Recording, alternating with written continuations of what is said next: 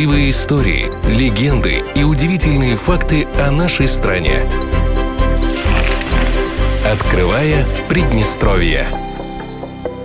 Исследователи всегда привлекали многочисленные исторические артефакты, разбросанные по всему левобережью Днестра. Для приднестровских ученых-археологов раскопки не поиск сокровищ, а добыча научного материала. Каждый найденный предмет содержит в себе крупицу знаний о древних временах.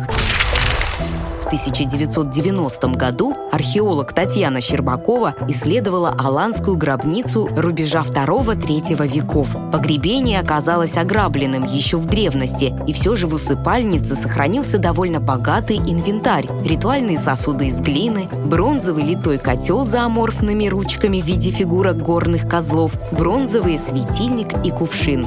Здесь же лежали многочисленные бусы из полихромного стекла, янтаря и коралла, золотые перстни с бирюзовым ядром, золотой спиралевидный перстень в виде головок дракона, расцвеченный гнездами гранатов и голубой непрозрачной пастой. Нашли и остатки ларца, инкрустированного слоновой костью с резьбой и рельефным изображением бога любви Купидона. В этом же кургане Татьяна Щербакова обнаружила еще два погребения – сарматское и готское с керамической урной, где находился прах умершего.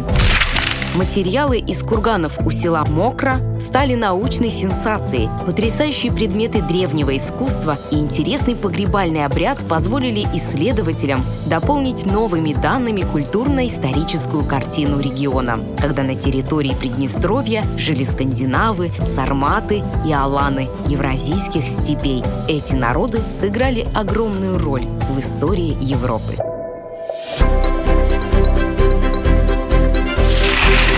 Открывая Приднестровье.